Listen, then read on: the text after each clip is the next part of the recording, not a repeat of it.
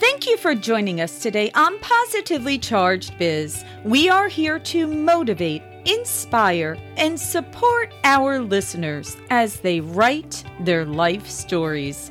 We are a proud founding member of the Real Disrupt Podcast Collaborative, and you can check out more awesome podcasts at realdisrupt.com. And for more inspiration, go to Amazon.com and purchase my latest book, Say Yes Every Day Discovering Your Superpower. Hey everyone, I hope you are having a positive and productive day. We have a great guest today that I would like to introduce you all to Julian Hayes II. He is an author, an epigenetic coach, and a human performance advisor, and the host of Optimal Health for Business Entrepreneurs. His initial journey began in the pursuit of becoming a doctor. However, he left after only one year to pursue a bigger dream. He is now the founder of the Art of Fitness and Life, this one stop shop that helps entrepreneurs and executives become superhuman in life and business without guesswork. His mission is carried out through leveraging data driven health metrics, personalized programming, and enhanced technological strategies. Well, Julian, thank you so much for joining us today. And on Positively Charged Biz, we like to start at the beginning. So take us back to that pivotal moment where you're in medical school Mm-hmm. What changed and why did you feel it was important to start the art of fitness and life? Yeah, so it, it definitely started in medical school. And for listeners out there, I'm from Nashville, Tennessee, and I was in medical school in New York City. So quite the different environment. So in New York, everyone, it seems like, is pursuing a dream. So people see themselves winning an Oscar a few years down the road, Tony Awards, you name it everyone's chasing something at the coffee shops that I hung out at. I skipped class a lot because a lot of it was virtual and I can speed it up. Mm-hmm. And I wanted to explore the city a lot because I've just I've just been infatuated with New York. So during that time, when I had people inspiring me and and, and talking, the moment clicked. I was in the Lower East Side. I was at a bar or a restaurant called the Yuca Bar. Hopefully, it's still there.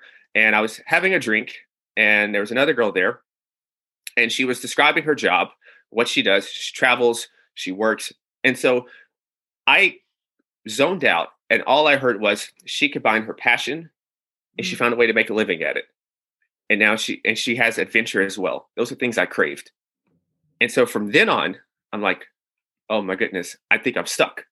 Or, or like I'm in the wrong place. And it came to a halt. I'm in an anatomy exam. It's like a three hour long test. Halfway through it, I'm looking up. Classmates are they're looking a little stressed, worried about answering the right question, and I'm zoning out. I'm thinking, oh my goodness, I'm not, I, I'm not in the right place. And so I finish out the year, and I come back home, and I just decide one night, hey, I'm not going back. I'm going to pursue writing. I'm going to still be involved in health some some type of way. I'm going to keep up with the health and medical literature. I'm, and I'm just going to make it happen somehow, some way. And I couldn't wait to tell everyone this the next day. And I told everyone because I was really excited, right? And and how did that go? How did that go, Julian? I got zero celebrations. Yeah, I, I got, bet. Yeah, I, I got a few people that asked me to take a drug test or yeah. what happened in New York, but um, but yeah, it was that pivotal moment, and I just like you said, I just said yes. Yes, you did. Because so so now keep going. So you have zero celebration, which we know mm-hmm. that's the hardest part, right? Because as humans we want people to celebrate our decisions and we mm-hmm. want others, our friends, our families, everyone to say, Julian, we're behind you 100%. And when that doesn't happen, we start to question our decision. So now keep going. What happened? Yeah, that's that's the hardest part. That that was really hard, especially because I'm only child. So I'm used oh. to I'm used to getting like praise and affection and i was kind of the golden child because i'm first generation. So i've already went to undergrad and then I already went to, now i'm going to grad school. I have a graduate degree as well. So i can't do no wrong until i step into this world they're like a coach a writer. What? What is that? Are you kidding me? You know because the doctor sounds so prestigious to be a surgeon and and all this stuff but then like a coach or a writer like is that one of those weekend certification things you're talking about? So um so during that time luckily I had a I had some friends, so I had I had a little support network. I'm not sure they were really sure I was actually going to be able to do this, but they weren't going to tell me at least face to face. So that's what matters, and they were there to listen to me. And my friend was actually a writer, even though he doesn't write now. Totally weird, and uh, he helped me really learn how to write. Okay. Yeah, and so because my you would see articles now that I write and stuff. You're like, oh wow, this pretty, he's a pretty good writer. But let me tell you, my first articles for like a year or so were terrible. But, Absolutely. But, it, but you know, Julian, that's a good point that you say that because that's how we all start out, right? Mhm. I mean, Exactly. no one ever becomes an expert day one, right? Mhm. For the most part, most people do not. In anything that we do, we all have to get there. And that's Mhm. part of the journey, isn't it? So, It congratulations for not giving up and not saying, "Oh, you know, this really isn't my thing." um, you know, I'm just going to stop. So, all right, so great. So now you've you honed in on your craft. You Mhm. figured out how to be a great writer, and Mhm. then tell us about the book.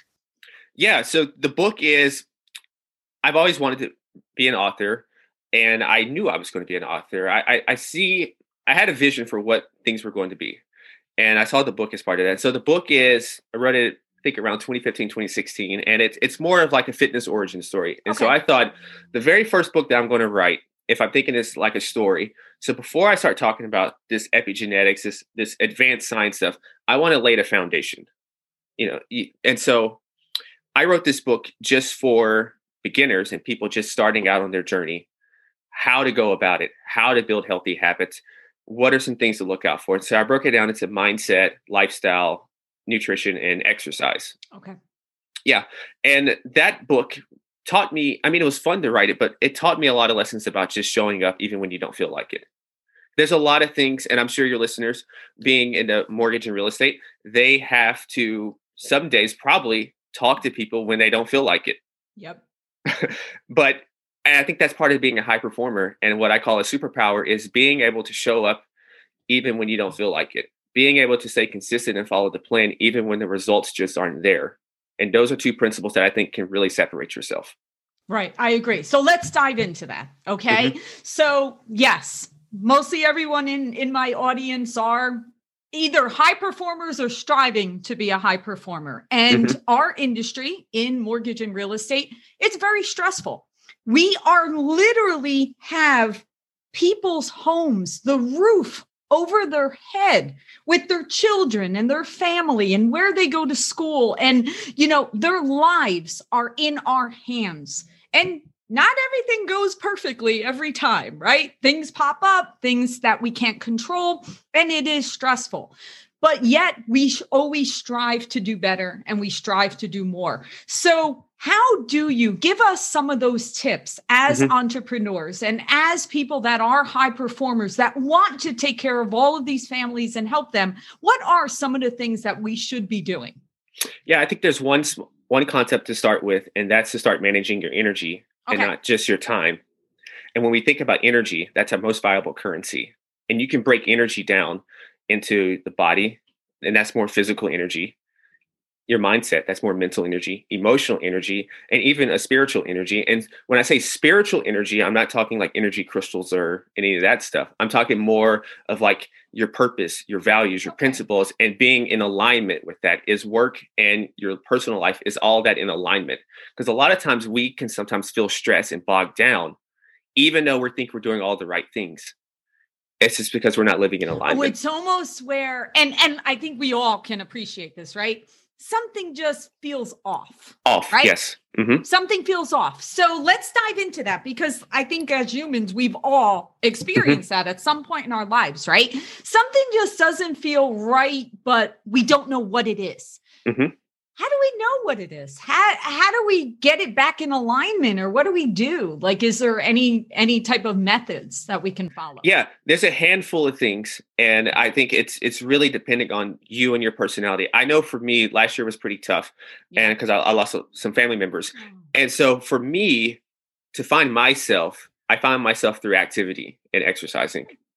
So I started to run of all things, and I really like running now for long distance now. And through that running, at first I had a lot of thoughts in my head, even with music on. But then after six or seven miles, I just go blank and I start to think clearly. And then I could come back to my issues and problems with a blank canvas now because I don't have all this extra noise in my head. Now, for other people, writing, journaling, starting the day, there's a, I think, I forgot her last name, but Julia, she wrote the artist, the artist way, and she talks about morning pages. Mm. And just every morning writing one to two pages quickly. Don't, you don't even have to re- go back to it. And that just writing whatever's on your mind. And it's almost a way of getting all of that out. Oh, just expressing yeah. it yeah, just having a way to express because okay. it's better it's better out than in and if and then a, another good method is meditating or chanting praying wh- whatever suits you and just staying consistent with that. But this is almost like being a scientist and exploring what actually feels easy to you it shouldn't feel like a lot it shouldn't really feel hard to do these things that's the thing there's a lot of times where there's a lot of natural resistance we procrastinate on these certain activities. And the reason why is I think there's just something energetically that is not pulling us to that. And there's mm-hmm. always an alternate way to do it. There's never just one way to get to whatever journey or goal or issue that you're trying to solve. There's multiple ways to get there. I love that. And and you know, you described it beautifully because I know myself you know, again, as high performers, we always have a million things running through our brains. We have this idea and this idea and this idea and this we have to do and this to do this and we have to follow up and we have to do all these things. And I think you're right. It is a personal journey, right? We mm-hmm. no one can say, "Hey, go for a run." That well that might work for some people, but maybe meditating works for someone else or maybe it is just listening to certain type of music or whatever. But I think you described it perfectly that it's when your mind calms, whatever gets you to that point, that's where you're going because you're correct. That's where clarity happens. Mm-hmm. That's where all of a sudden you're clear and you could say, ah, now I can see what the next step should be. Yeah. And you know, with with high performers, they're always we're always on the go. We're always moving. So motivation is really never a problem. Right. Laz- laziness is never a problem. So for us, it's slowing down. And so a, a great principle to think to keep in mind is to slow down to speed up. Ah. Well, that's, that's why I find it interesting. Like I know for myself, Mm-hmm. 2020 for me, I produced more and mm-hmm. accomplished more in 2020 than most other years in my life. And it was because, like you said, I slowed down because I wasn't jumping on airplanes and going mm-hmm. to different places. So I had extra time at home. So you're right. We have to slow down in order to gain. So that mm-hmm. is that is wonderful. I love it. So tell me, Julian, I know you're a lot about data and you're a lot about using, you know, different wearable devices mm-hmm. and and things like that. Tell me a little bit of how technology and how data ties into what you've researched. Yeah, I love technology and data because oftentimes data doesn't have any emotion. Right. And so a key time a key point that always sometimes gets in the way of when I'm trying to talk with a high performer is sleep and. I don't I function just fine on the sleep I'm getting, and it might be like six hours a night, and they think they're doing fine. And then I remind them that there's a difference between existing and doing okay compared to thriving. Mm. That's two totally different things. And conceptually, that makes sense. But for a lot of these people, they like to see it as well. And so that's where technology can come in because it's not 100% accurate, but it is fairly accurate. And you can see how certain lifestyle behaviors, such as sleep or even having a glass of wine or two right before bed or eating right before bed, you can see how that affects the quality of your sleep. You can see, um, looking at your deep sleep, your REM sleep, you can see those little variables. You can look at your heart rate, your HRV. You you can look at all sorts of things, and then you can put a story together to present to them. Mm. And that's a little more convincing then because it's not just like I'm preaching to them, but it's also saying this is what the data is showing. And so they could and they, they could see that more visually. I love that. And you are correct. That is the way to address high performers. Um, we have to see it. You have to take the emotion out. So, question in, in regards to sleep does it vary in terms Mm-hmm. of by person, in terms of how much sleep they do? It does, right? Mhm. So it's not Yeah. a one size fits all. No. It's okay. Yeah, none of this stuff is one size fits all. That's why I use the word N of one. We're 99.9% the same, but that 0.1% that we're all different makes a world of difference. Because for most people, seven to nine hours is um, the range. There's a certain percentage out there, I think it's called the DE, the DEC2 gene, where these are people who can sleep on five to six hours a night and thrive. Right. That's a rare percentage. I think like maybe three or four percent of the population has this variant. So for the rest of us, it's seven to nine hours. And a way I think about this, even if you're not into tech or anything right now, think about the daily load that you put on yourself. The more load, the more stress that you put on your body each day, the more recovery that you need Right. It, that's a simple way to think about it. So for me, for example, on top of uh, writing and creating and talking to people, I train a few times a day. Sometimes it's a very long run and lifting. So I'm more toward that nine hour range if I need to be optimal. I don't get it every time, but I know that seven hours is probably not going to be enough for me and it's going to catch up with me in a few days. Now, if you're someone who just you work and then maybe do 30 45 minutes a couple times a week, most likely the seven, seven and a half, getting that amount is probably going to be good for you. Got it. That's so important.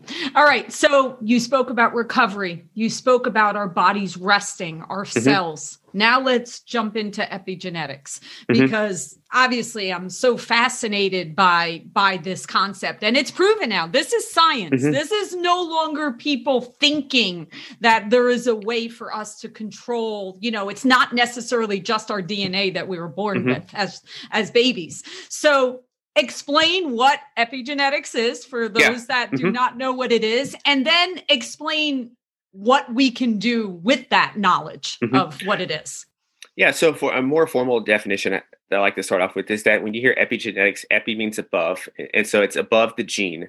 okay That's the formal definition. Now, an easier way to think about this is let's think about the um, the queen bee okay and all the other bees in the beehive. One becomes the, the queen bee, while the other is just workers' bees.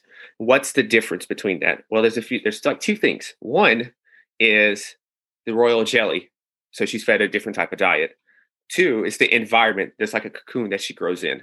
Those are the only two things that makes her the queen bee compared to the worker bee. Same genome, but different inputs to that into their body, into that environment, and that changes everything. So what this means to us is that we have a certain genes that's not going to change. That genetic code's not going to change. That's our blueprint. But our destiny and the way that they can express is totally up to us because we can control what we eat, we can control how we breathe, how we exercise, how we sleep, the thoughts we think, the way we talk. We control every single input into our environment, the pollution, every single thing. And that is giving us communication, telling us which genes will turn on, which genes will turn Mm. off. So, an example is thinking about exercise. You could change, I believe, nearly one third of your entire genome positively by consistently exercising over the course of through three to six months, three times a week. wow Meditating, you can change, I want to say 25% of your genome positively, turning on positive genes, just meditating 10 to 15 minutes a day. Mhm. and so it's little things like that and when you know if you know your your genetic code. What that does then is that it takes a lot of the guesswork out. It helps you become more efficient more effective because we hear a lot of diets out there and a lot of times we try because we, we see a wave of people using it. But how do we know if that's best for us? Right. That's where the gene the genetic code comes in because we hear i'll use myself for an example the sun is a great source for vitamin d for a lot of people. Well Mhm. not necessarily for me and that's because i have certain receptors that doesn't absorb that well so i Mm. had to supplement to get that um to get that optimal amount of vitamin d and you can test that that's when you start bringing in labs as well right because I have certain genes also, and my family have shown that we have a lot of diabetes, cardiovascular issues in our family. So Mhm. I have a propensity for that. It's not a definite, it's just a pr- probability that if I go off the rails and don't take care of myself, that's one of the first things that's going to happen.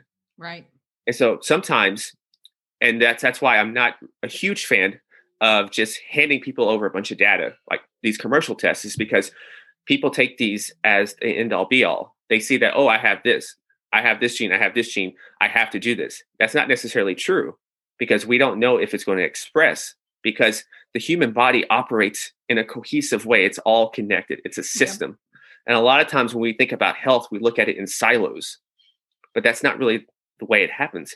So if I'm deficient in one vitamin, it's going to affect a lot of other different parts of the body right. because it's responsible and it, you have these different cofactors. So epigenetics plays a part in essentially helping us perform alchemy and choose how we age and choose how we can c- continue to perform at a high level and and it essentially helps us to save time to get back to doing what we love to do more. So then what I mean, where do you even start with that? I mean, I mm-hmm. love the the queen bee analogy is mm-hmm. is wonderful. I mean, it certainly simplifies it to to make mm-hmm. you understand that. And listen, there's been so much research on this, like taking twins, you know, that mm-hmm. that were actually separated and adopted in different areas, right? And yet, you know, some were similarities and other things were not based on where they grew up and their environment and and all of that. So yes, there's been so much research on this, but as the average Mm-hmm. you know mortgage professional where do you start with something like that i mean do we go to someone like yourself that and what would you do you know like if someone said hey julian that sounds great and i listen i want to learn live a long healthy mm-hmm. successful life for as much as possible so i need to understand myself where do you start yeah so someone did come to me um, we would start by basically collecting their story is what I call it. So depending on how detailed they want to get, we would just uh, collect a lot of data entry points. So everything on the foundational foundational level starts with a um, genetic test. Then there's also also have this lifestyle assessment. So for three to four days, individuals will wear a little wearable device on them. It'll track every single heartbeat throughout those days, and then they'll send it back. And then what I will do, I'll be able to look at it and I'll be able to see different inflection points throughout mm-hmm. the day. I'll, I'll be able to see how you're sleeping, how you're recovering. And a cool thing for a lot of high performers is you'll notice that certain times of the day, there's a lot more stress than sure. other points, just random moments of stress that you might not even realize it, but it is. And then I can go back and say, hey, John, for example, yeah, why why what's at happening? What's happening at 2:30, yeah. right? Every what's day. happening at 2:30? So maybe John's doing activity that's very stressful to him and he doesn't realize it. So maybe he needs to outsource that activity, or maybe he needs to re-examine how to kind of mitigate that and, and, alleviate that. And so that's more of what you can call precision wellness and performance in, is that instead of just throwing a bunch of guesswork out there, you're being very precise with your inputs to help that particular individual and what's showing up there. Because I come in, I, I don't give any like solutions or create any plans until I see that all, until I see the necessary data so I can see and give a, a, story that's tailored for them. So to answer that question, it's um you know I'll send you genetic tests and other different assessments depending on how detailed you want to go and, and depending very, on and it's specific and unique to that individual. Yeah. Mm-hmm. Wow, and then um, that's that's amazing. Yeah, and then uh, there'll be a, a, fitness. I have a fitness uh, trainer. He'll do the programming side because he's very that's his thing. Yep. And um, that's his specialty. Yeah, yeah. But even you know, even if they don't, anyone doesn't reach out to me. It's the thing is, you can go ahead and, and epigenetically help yourself by just being mindful of the thoughts that you think every day, the language that you use to yourself, your perception of everyday basis, the way you eat, the way you exercise, and just getting sleep, you're already doing your body a good thing by doing those things right there. Wow. So I, so, I just so I, simple yet yeah, so yeah. so simple yet so complex, right? Yes, well, that's I'm glad you said that because um um when we think about health, sometimes we think it's complicated and it's not complicated, but it can be complex. Mm-hmm. That is right. All right. Well, Julian, now the other question, and before we went live, we were having a, a, brief conversation, and you were saying that over the last couple of years, you've kind of gotten out of your comfort zone and have started reaching out to people to kind of speak about the work you do, what you've mm-hmm. learned, and being able to help other people. And I can tell you, again, speaking from my industry, this is a very common conversation we have where we always say, guys, You're the experts. You're the pros. You can help all these families. Don't be afraid to reach out and be that expert in your community. So I'm actually curious, a little bit of a sidebar question, but yeah. I would like to know how did you get comfortable with and and you know Julian the other thing is you know I've had lots of different types of people on the podcast and I find that people that are very high level academically, the mm-hmm. highest level of degrees, the PhDs, the doctors, they really, really struggle where they're brilliant. They're absolutely brilliant and they can quote books and they can quote everything and they're brilliant but they cannot do like something like myself where I'm very comfortable having conversations with anyone and and I can communicate effectively but yet they're technically much more brilliant than I am because of their educational standpoint. So how did you go from that academic side to switch over to being able to effectively communicate and getting out of your comfort zone? Yeah, oh man. You're spot on because I know I know some really brilliant people and I, I and they help me because and that's the beauty now like anytime i have trouble or trying to figure out something for a client or anything i have them in my back pocket. I and i always i tell these people that the doctors we see on tv a lot of times like you guys are 80 times smarter than them oh yes. Yes. But they're so just they're media trained of course yes. and they're just willing to get out there.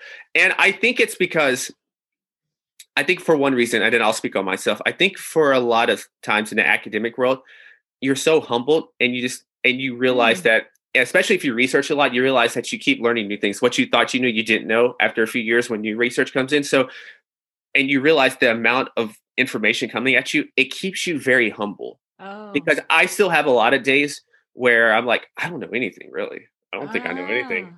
You know, I want, and some people call it imposter syndrome. Um, but I, I'm, I'm very yeah, familiar yeah. with that one. That's a hot topic too. but I think it's just to a certain extent, I think it's being a little too humble.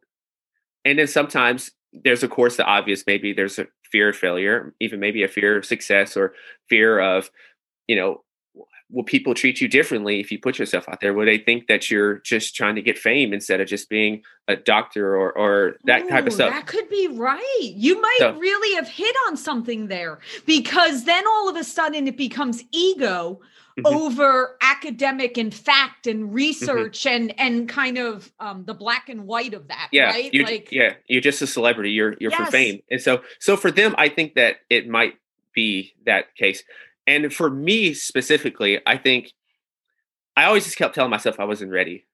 Like I, I mm-hmm. didn't know I didn't know enough yet, or I wasn't I wasn't media trained enough yet, or no one would be interested. It's a topic that's most other people talk about. And I say that, I said most people talked about it because at that point, the circle I hung around with was just people like me that right. were into that were into health and a lot of this anti-aging stuff.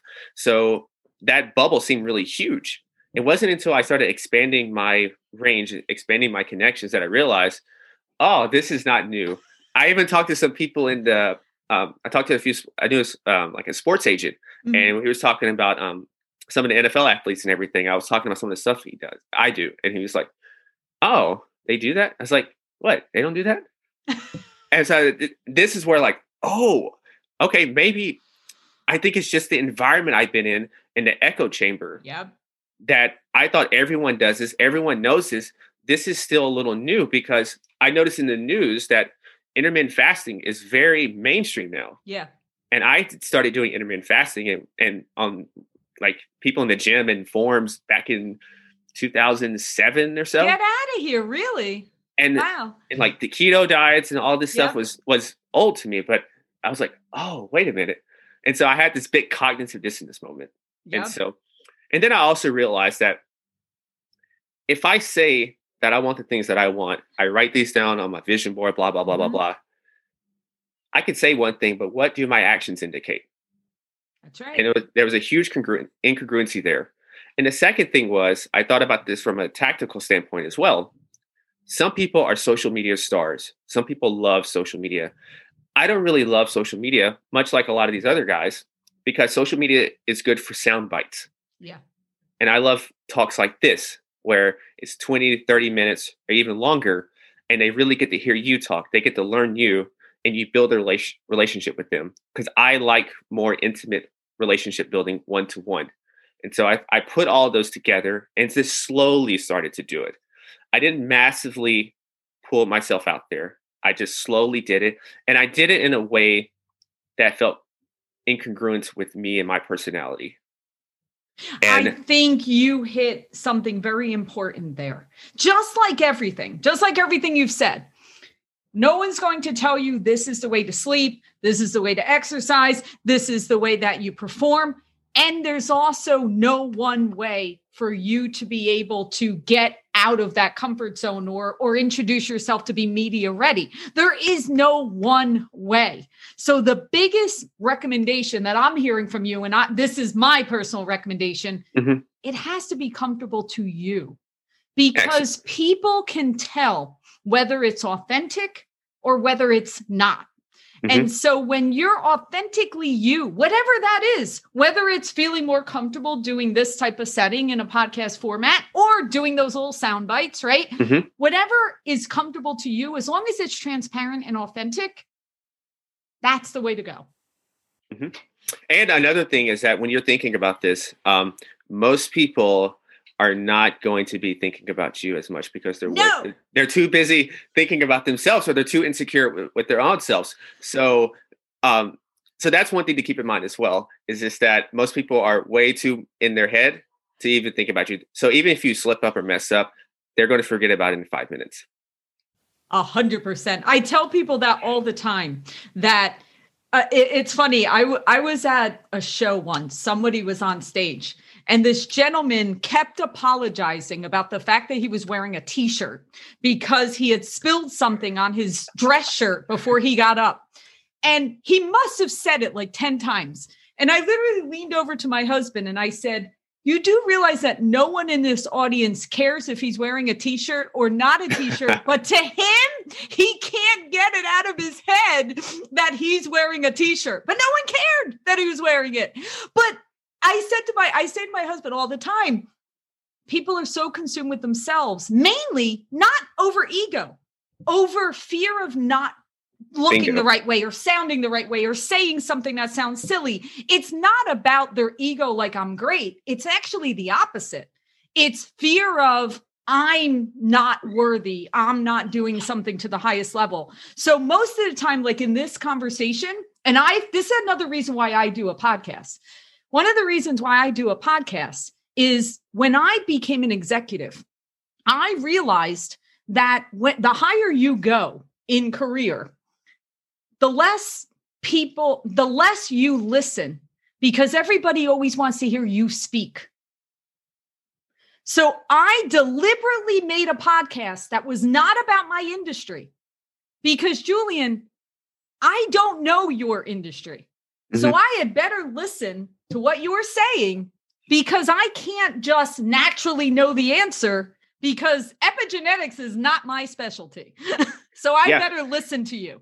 We think the same because that's one reason I started my podcast and made it a hybrid. I just added the words the marriage of science and business. So yes, there's I'm doing episodes talking about various aspects of health and I'll, I'll have some health experts on there but i also you'll see i have a lot of different owners. I have a lot of different founders and people from various different industries because i'm curious and i love i need to learn about these different industries and how they think and what gets them going because we're all different in a certain aspect. We're all the same but there's that one little percentage again that makes us truly unique and you hit the nail on the coffin with that. And i would also say that a lot of times to me just from observation it seems that the more higher up you go the more you start to and the more success you get you start to get this thing what i call the success paradox for a lot of people where ah, i speak about that. I that's new. Come on. Yeah. all right tell me about that. Well I, I, I tell you so this is i see this is one thing i think why sometimes high performers struggle with health is that they know that health is inherently important for them but what happens is they get more success that comes they, so that's more revenue. That's more responsibilities now. That's maybe more pressure, more stress, and you're still on top of having the, the same personal responsibilities in your life. So you're still trying to juggle that, and then you have all these other side tangents. And then the thing that gets left out is your own personal time to address your health. Maybe that 12 o'clock appointment for your gym or for your workout, it just gets taken up today by an mm-hmm. extra call. Okay, fine. And then happens the next day or happens another day. And so you lose that consistency because success has started to compound and you haven't figured out a way to um, create your new, new your new normal with this in this successful um, paradigm. And so I know you mentioned at the beginning of the, uh, off the show that um 2020 was the biggest year for for in, in this industry. Yep. And I'm just thinking that there could be some people out there who are, you know, this flood of success came to them. And so there's a lot more demand for them now. There's a lot more clientele. There's a lot more responsibilities now. A lot of extra a lot of extra time that's not there anymore. Still on top of managing their family, relationships, kids, whatever. That gets condensed. And if you don't structure it and be really mindful of your health practices, you can just start grabbing foods out of conveniences. Yeah. You can short an uh, hour of sleep here and there to do more work. And the, the great thing about the body is that it's resilient, and whatever you give it, it will adapt to. So you'll feel you'll feel kind of fine maybe after a coffee or two in the morning, and you'll just think, "Oh, I'm okay. I'll just keep going this way." But what happens over the long term?